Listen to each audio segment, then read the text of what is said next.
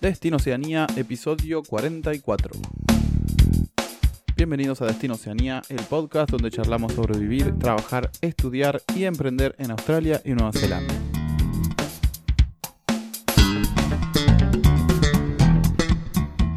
Hola a todos, bienvenidos de nuevo. Esto es Destino Oceanía y estamos en este episodio cuarenta y cuatro, un número. Eh, y bueno... Antes que, eh, después de saludarlos a ustedes, quería saludar a mi compañero Gastón. Hola Gasti, bienvenido al podcast una vez más. Hola Pato, buen día. ¿Cómo estamos hoy? Súper bien, loco. Súper bien, vos sabés que estamos en, en mes de mundial. Eh, y bueno, pasaron dos partidos, pasamos a, pasamos a Australia, pasamos a, a Países Bajos, así que imagínate, más contento no puedo estar. Y, y bueno. Cuánto sufrimiento también. También, también, también. Bueno, una cosa no saca la otra, ¿no? y, y bueno, no, nada. Una no, no puede existir una sin la otra también. No puede existir el, el, el, la alegría sin el sufrimiento y viceversa, sí. ¿No? Sino como sabes cuál es, cuándo es alegría. Eh, y parece que en el fútbol medio parece que estuviéramos condenados a siempre, a siempre sufrir. Pero bueno, nada. Eh, sacan, sacando esas alegrías que le dio a la selección, eh, la verdad que bien contento aquí estar grabando y, y bueno, nada, con, con muchas ganas de, de seguir dando valor aquí en el, en el podcast. Exactamente, hay algunas eh, también buenas noticias que vamos a comentar en breve para los que planean eh, venir eh, con, acompañados, pero antes de, de pasar a, a estos temas y a otros eh, a unos anuncios rápidos, queríamos agradecerle a Juan Martín, que nos envió un mail y nos dijo: hola chicos, ante todo, gracias, en mayúscula, por toda la info y les envío las mejores energías para que este proyecto crezca. Es un gran trabajo el que están haciendo.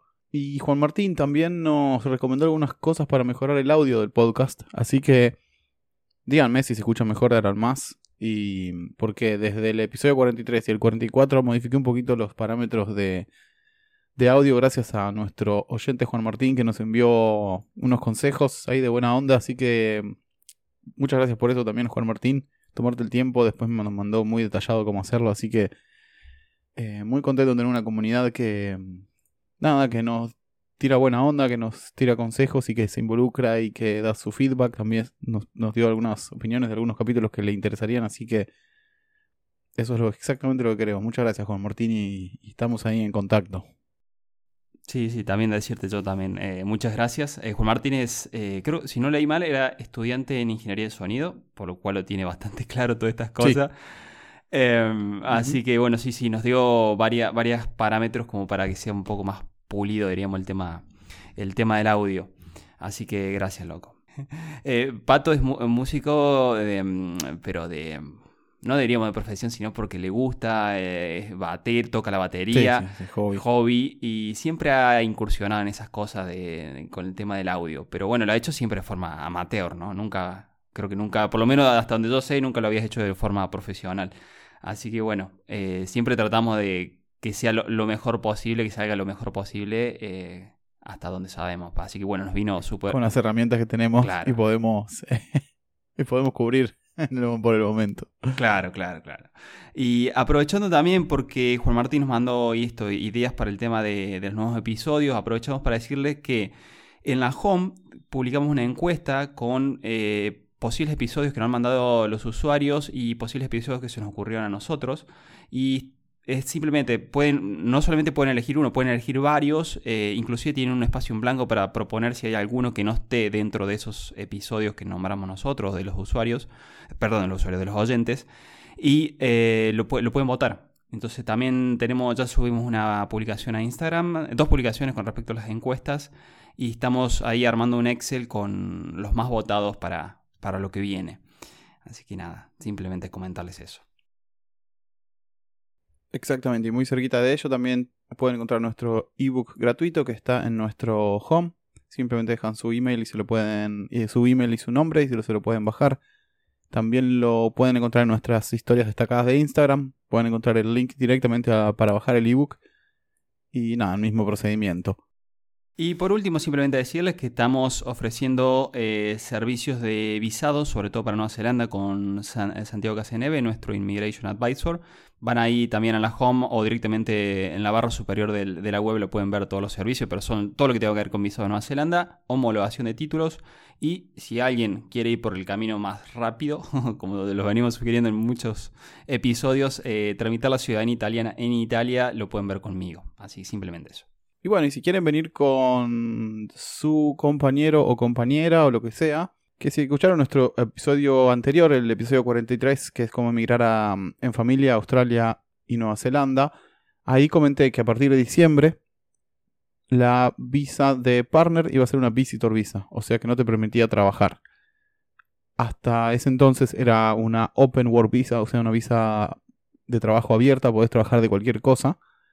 Pero eso iba a cambiar en, en diciembre. Pero bueno, la buena noticia es que eso lo suspendieron hasta abril. O sea que por cuatro meses más, eh, la, si tu compañero o compañera tiene el, es, eh, si a tu compañero o compañera le aprueban una visa de partnership, una visa de acompañante, va a poder trabajar, va a ser una visa abierta y va a poder trabajar de cualquier cosa, lo que es una gran noticia, ¿no? Porque si viniste porque te permite, bueno, tener dos ingresos y, e inclusive ir capacitándose en el trabajo y, y empezar ir creciendo desde el principio. Así que nada, por cuatro meses más, a cualquiera que le aprueben esta visa va a poder trabajar. Así que si están en eso, todavía tienen cuatro meses, apúrense. Eh, no significa que sí o sí se van a convertir en Visitor Visa a partir de abril, pero sí que van a rever, dependiendo del área laboral, cuáles van a ser las condiciones de trabajo de cada, de cada visa, dependiendo en qué área quiere a trabajar. Eso es lo, lo que anunciaron esta semana. Así que nada, una buena noticia. Sí, muy buena noticia. Y te, tengan en cuenta que todas estas cuestiones de migración van cambiando. Si nos vienen siguiendo en los episodios, van a, van a notar que eh, siempre vamos a, haciendo algunos comentarios respecto a esto, actualizaciones o, o cosas que antes no existían y ahora existen, como la Green List. Y, y bueno, la única forma de, de mantenerse actualizados es eso. Eh, escúchenos eh, o vamos, vamos a empezar a publicar un poco más en Instagram todas estas novedades, pero eh, realmente no lo tomen como cosas fijas. Sí, les podemos decir el, hasta cuándo lo, a partir de inmigración de ambos países lo consideran algo válido o no válido. Esto después puede ir cambiando. Claro, esto es eh, noviembre, eh, perdón, diciembre veinte veintidós, para que para dar una idea del contexto. Igual ya dimos lo del mundial, así que bueno, ya habíamos dado una pista de, de qué. Y, y tengan en cuenta que lo que eh, hablamos, re, eh, les comentó Pato recién, es solamente para Nueva Zelanda. Australia en ese sentido no, sí, no hay cambios, por ahora. Bueno, y sin más preámbulo pasamos a lo que es el, el tema del episodio. Hoy vamos a estar hablando de qué nivel de inglés necesitas, eh, tanto para Australia y como para Nueva Zelanda. Y vamos a, hablar, vamos a, to- a tocarlo esto de... En, un poco temático, porque depende un poco qué tipo de visa quieras aplicar, eh, te van a pedir más o menos requisitos, o ninguno, ya lo vamos a ver en cada caso, pero también lo vamos a tocar desde el punto de vista laboral, dependiendo del área en el que quieras trabajar, eh, te vamos a contar nuestra experiencia y lo que vimos y vivimos eh, referido a eso, es decir, bueno, para tal área de trabajo te van a pedir esto, o un poco lo que es eh, la teoría versus la, la realidad y la práctica, lo que es en Oceanía. Así que bueno, eh, voy a empezar con lo que es eh, Australia y, y en eso lo vamos, empezamos a dividirlo un poco con el tema de los visados disponibles. Hay muchos, ya saben, para Australia hay mucho tema, hay, hay muchas visas, no está tan simplificado como para Nueva Zelanda. Pero el comentarles, por ejemplo, si ustedes quieren ir con una Student Visa, saben que para una Student Visa necesitamos, hay que aplicar a, a algún curso y sobre todo se, se paga un fee, o sea, una... Un, se paga una parte del curso antes de ir, más el, la, el pago del fee de la visa. Pero, por ejemplo, no, neces- necesitan, eh, no necesitan más nada que eso. O sea, pueden ir a Australia sin, sin hablar, sin ni siquiera hablar inglés o sin conocerlo, porque pueden ir a estudiar inglés, por ejemplo. Y eso les permite eh, acceder en este momento y hasta mediados del año que viene a, a poder trabajar cuarenta horas semanales, que es un golazo. Pero a nivel idiomático no... no les exige nada, porque si ustedes van a estudiar y van a estudiar inglés, no les, no les exigen, no les ponen ningún requisito que eh, vayas a Australia sin con, con X cantidad, o sea, que, que supieran tener tal o cual nivel de inglés. Así que esa es una la, es la forma más fácil de ir si tienen un poco, si tienen una, algo de dinero, porque no, no requiere nivel de inglés. Ahora, cuando pasamos... Eh, ¿Querés que los comente todo, Pato? ¿O querés que vamos uno por uno? Comparamos. Uno, y, uno por uno para mí. Uno por mejor. Uno por uno, dale. Sí. Entonces te, te toca a ti en, en el Student Visa. ¿Cómo está ahí la en Nueva Zelanda? Básicamente igual, pero lo que yo quería aclarar que creo que aplica para ambos casos. O sea, para la Student Visa no hay requerimientos de, de idioma. Pero si vos vas a hacer un curso de cierto nivel más alto, de un nivel jerárquico, jerárquico más alto, el, la, el mismo instituto te va a pedir un nivel de inglés, porque ellos quieren saber que vos vas a entender las clases, básicamente. Claro. Sí, sí, no, en Australia pasa igual, ¿eh? No te podés anotar a... Vale, no, sí, voy a hacer un curso de marketing y no sabes, o tu nivel es muy bajo de inglés, no te, no te van a dejar acceder al curso por más que lo quieras pagar. Bueno, pasando, ahora hicimos, este, recapitulamos Student Visa, eh, pasando a lo que son Work and Holiday, la, estas las visas más populares, ustedes saben, para, para ir. En, en Australia se dividen por cuatro sesenta y dos y cuatro diecisiete. La cuatro sesenta y dos es, es todo, recordemos, todos los países, eh, no todos, pero bueno, gran parte de los países latinoamericanos, más España, te exigen un nivel de idioma, eh, de idioma llama, ellos le llaman funcional. Ese nivel de idioma funcional equivale a un intermediate. Eh, si alguno ha estudiado inglés, eh, t- tal vez le suene esto por el, el tema de, de los eh, de los steps, diríamos. Si vas con un intermedio, un P E T, un First Certificate, bueno, bastante un clásico, una escalerita ahí de, de lo que te se va de, de menos a más.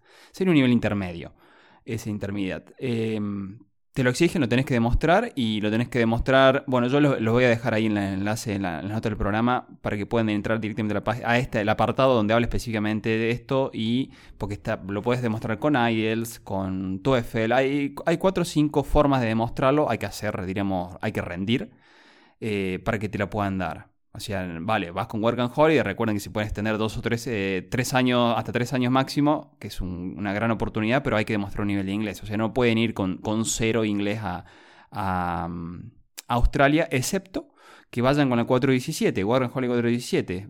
¿Y, y cuál es la diferencia? Aquí están metidos casi todos los países europeos.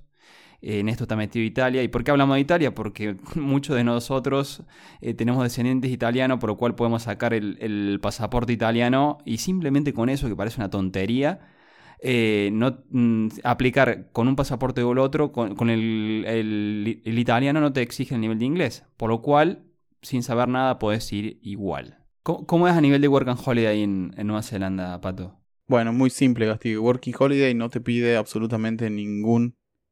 No hay ningún requerimiento de idioma, básicamente, para Working Holiday acá en, en Nueva Zelanda. Simplemente si te aceptaron la, apli- la aplicación y enviaste todos los... Lo que necesitabas, que lo, lo hemos nombrado ya en un, algún episodio anterior, si quieren lo pueden buscar, ya directamente te, te aprueban la visa. Así que nada, recontra fácil, recontra conveniente. Es mucho más fácil que, que Australia, como ya dijo Gastón, a menos que tengas el pasaporte europeo, europeo tenés bastantes más requerimientos para aplicar a la Working Holiday en Australia, así que es, es, está muy bueno si tenés la oportunidad de, de, de sacarlo. Así que nada, Working Holiday, Gasti, muy directo, muy, no hay requisitos de idiomáticos, puedes venir y, y mandarte así de la nada.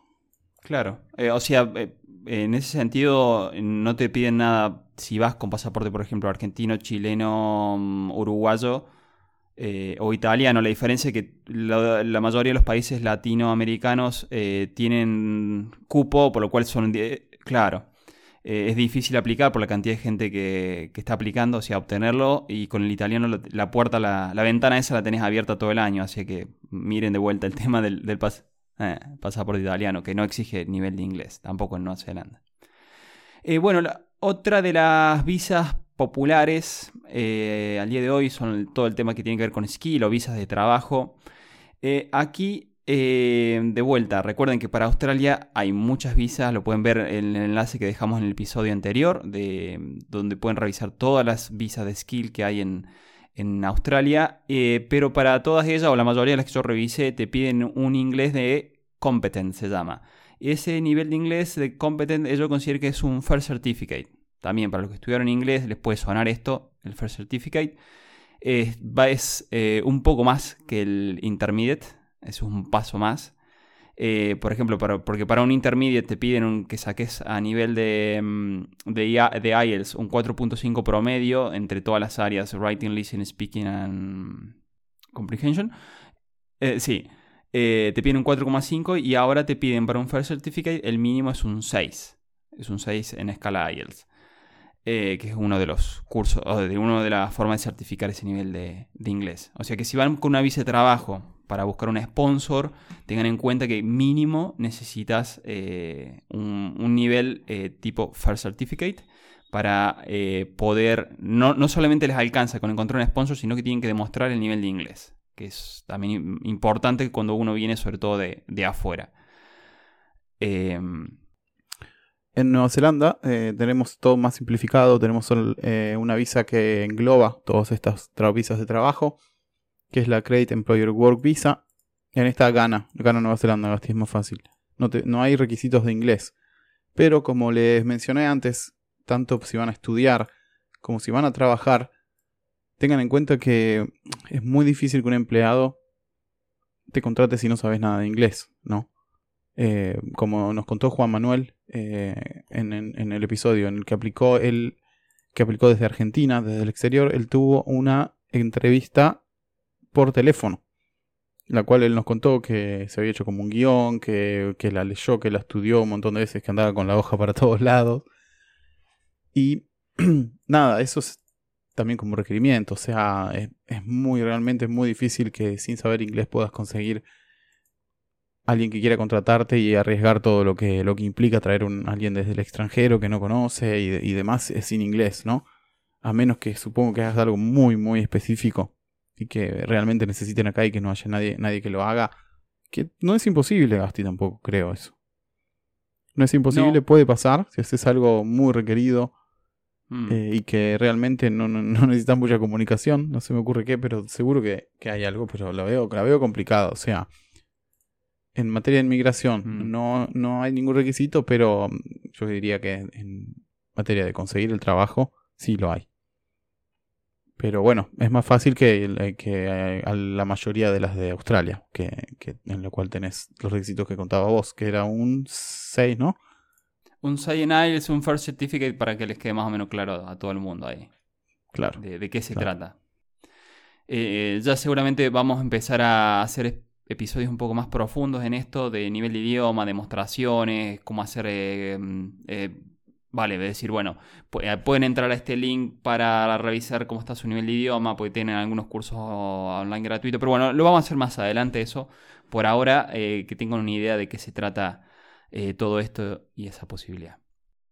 Y también les dejo, les vamos a dejar en, en los, las notas de este episodio un, un link a una guía que, que sacó Immigration New Zealand, que tiene diferentes tablas de requisitos, o sea...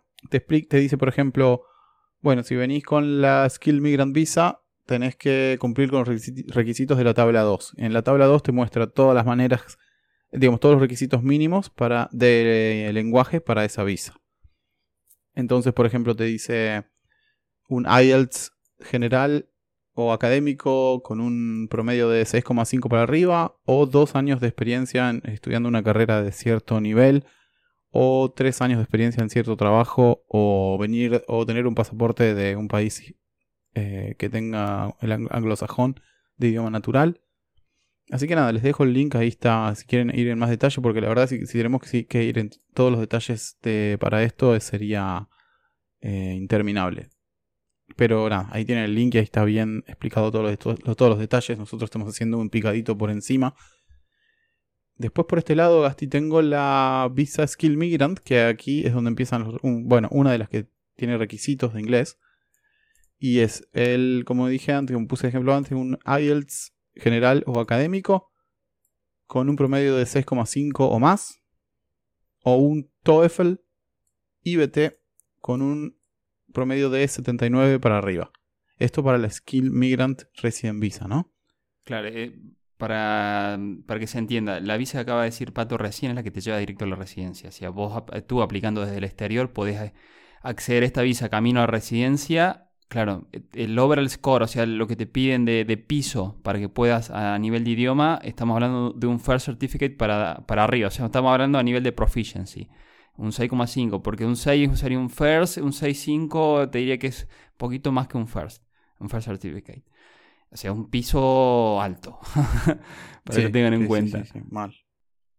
Pero claro, eh, están jugando una... Es una apuesta súper... Yo la veo como súper buena, porque alguien que tenga un, uno de estos trabajos que están altamente requeridos y encima tenga buen nivel de inglés, te lleva directo a residencia. Que, sí. Pato, ¿cuántos, ¿cuántos años te llevó llegar a la residencia en Nueva Zelanda? Y me llevó como cinco años. Joder, claro, ahí está. Sí. Mira, y con y muchas con condiciones este... a favor. Claro. Sí. Eh, y miren, con, con esta, porque esto lo del Skilled Migrant Resident Visa salió este año, ya lo venimos comentando, gran oportunidad este año. Uh-huh. Eh, bueno, y aprovechamos. Volvió este año, estaba suspendida, claro. Reactivó. Reactivó, exactamente. Eh, y bueno, y aprovechando eso, les comentamos que eh, sí ha abierto el formulario para donde seguimos recibiendo nuestro, los C V, los, los currículum vitae en Trabajar New Zealand. Está en, en la home de destino oceanía punto com. Se lo dejamos en el enlace también en las notas del episodio.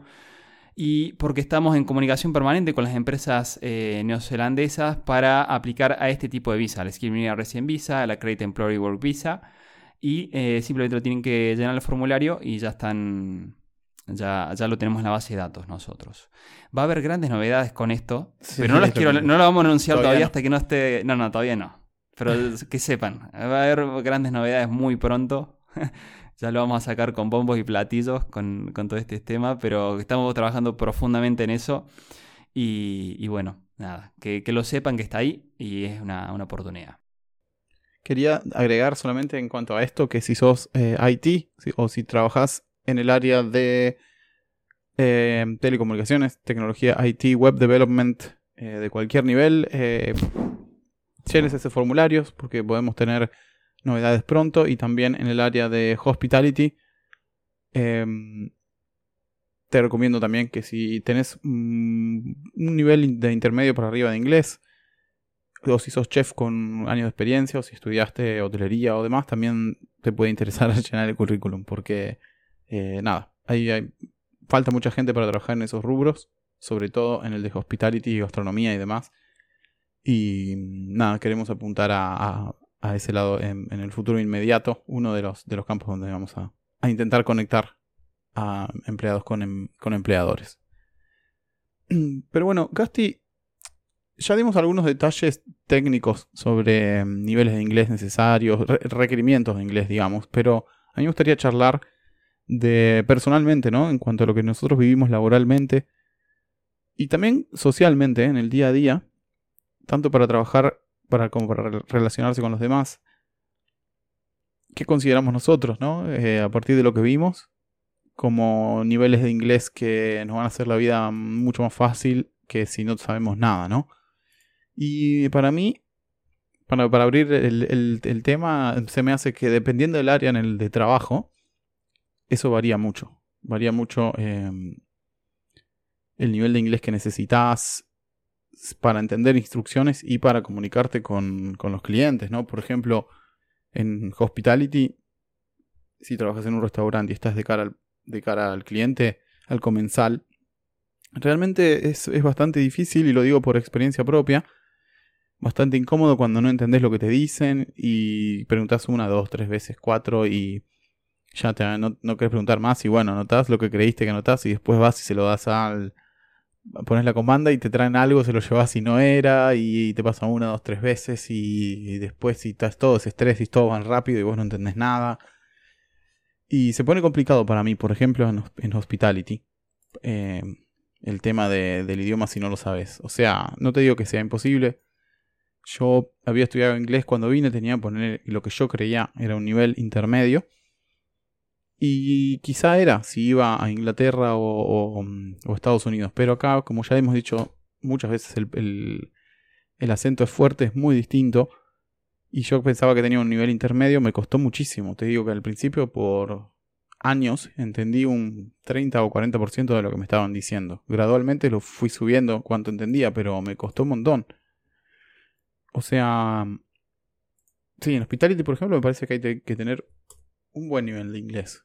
Eh, tanto para que te, que te aprueben la visa, quizá te la aprueban. Pero después hay que estar, hay que poner la cara y hay que comunicarse y, y nada, y hay que durar en el trabajo, ¿no? Tal cual, tal cual. Eh, Hospitality tiene, tiene ese piso. O sea, por ahí a nivel de, de lo que sabes hacer, eh, ser un poco esto, bartender, eh, barista que hace café, o ese sería el, el skill funcional, lo que sabes hacer con las manos, eh, o ser un chef, pero si no tenés esa base de idioma eh, comunicacional, Eh, estás tan frito. Es complicado. Por, por lo menos para front of house, ¿no? Para estar tratando con clientes. Se me ocurre, si vos, como vos decís, si vas a ser barista o si vas a ser chef, quizás no necesitas tanto, tanto inglés, ¿no? Es verdad. Es verdad eso, sí. Eh, pero por lo, mi experiencia de haber trabajado un año y pico en hospitality, te diría que generalmente...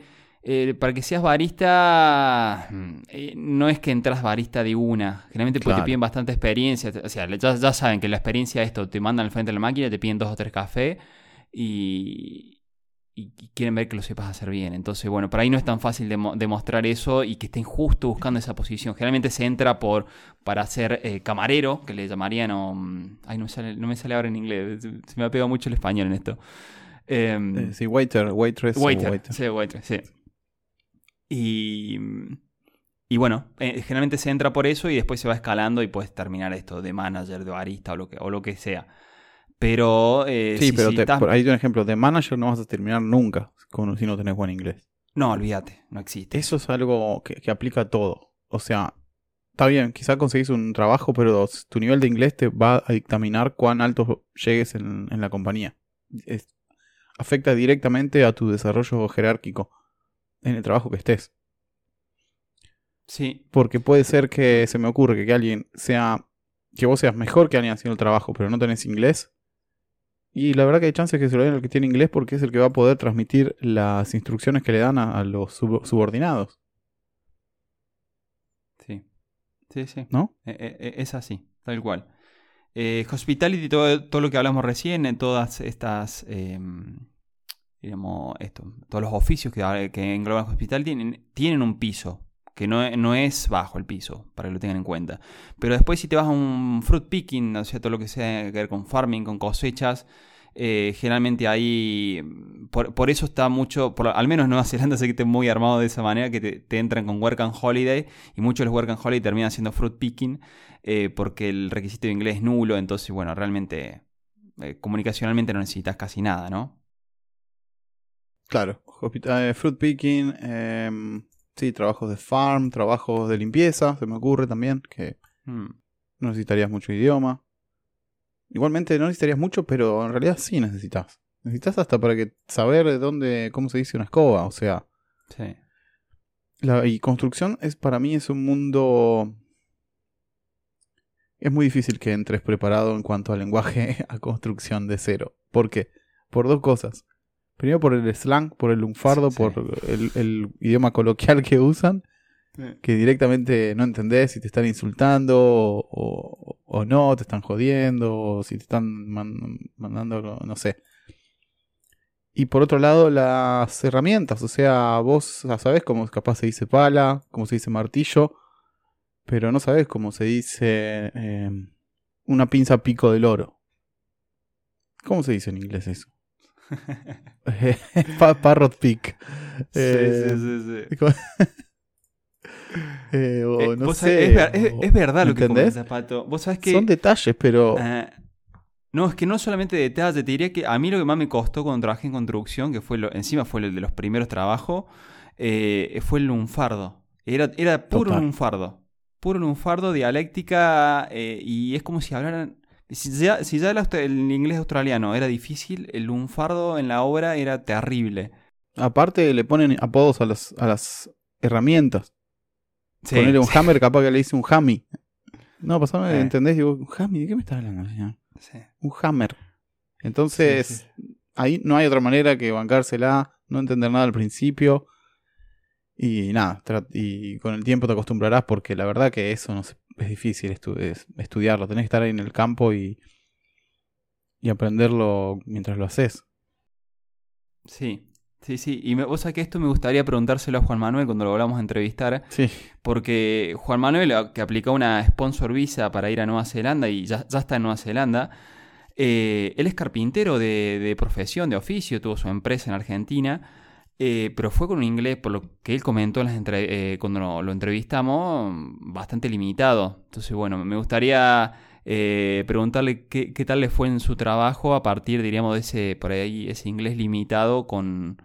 Eh, alguien que maneja bien, muy bien un oficio, pero que al nivel comunicacional le, le haber costado, me imagino. Pero bueno. Sí, lo llamamos eh. y dice, no, estoy de vuelta, estoy de vuelta en Buenos Aires porque no entendía nada. No creo, ¿no? Con la perseverancia no, que tiene no. ese chico, estoy seguro que no. No, olvídate.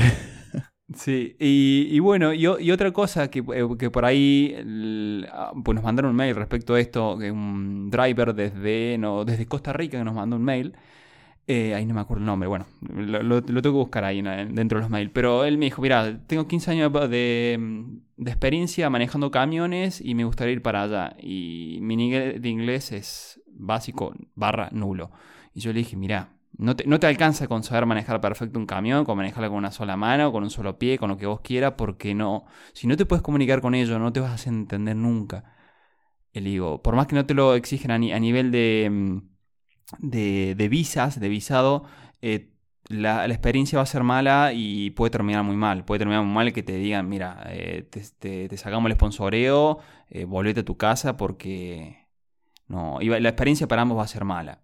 Entonces, hasta para cosas que a uno le pueden parecer sencillas desde su país, como ser un manejar un camión, ser un camionero clásico, eh, allá... Eh, si no te puedes comunicar y no sabes qué tenés que cargar, qué no tenés que descargar, con quién tenés que hablar, estás, eh, estás al horno con papas, ¿no? Sí, sí, total. Las cosas más básicas y no podés entenderlas o, o comunicarlas es difícil. Sí. sí Pero bueno, sí. hay maneras de hay maneras de ir preparándose si tenés un nivel en que vos creés intermedio, como creía yo, y si hubiese existido esto, que no existía cuando yo vine, me hubiese servido, por ejemplo, algunas estrategias para mejorar el inglés antes de venir para acá, que las hemos mencionado en el pasado. Es, eh, una es Duolingo. Eh, yo nunca la usé, eh, Duolingo, pero me dicen que está muy bueno. ¿Vos lo probaste, Gasti? Mirá, yo con Duolingo eh, aprendí a hablar italiano en tres meses. Yo me, lo que pasa es que tengo, cuando me pongo en la cabeza, soy muy perseverante y me ponía todos los días, de lunes a lunes, Eh, a, con esa aplicación y mi cuadernito, y después me iba, me juntaba con, trataba de juntarme con personas italianas para hablar todo el tiempo, y en tres meses lo saqué más o menos un, un inglés, eh, un, perdón, un italiano medianamente fluido, sin saber de base absolutamente nada de italiano, así que yo lo, yo lo recomiendo. Es si más, confi- italiano es más cer- muy, mucho más cercano al, a nosotros, no creo que, no van a aprender inglés en tres meses, no, pero no. Sí les va a ayudar un montón. Sí, sí, sí. Y como todo, cuanto más exposición tenga a nivel auditivo, sobre todo, eh, y a tratar de hablar, más rápido lo van a poder incorporar. Mm.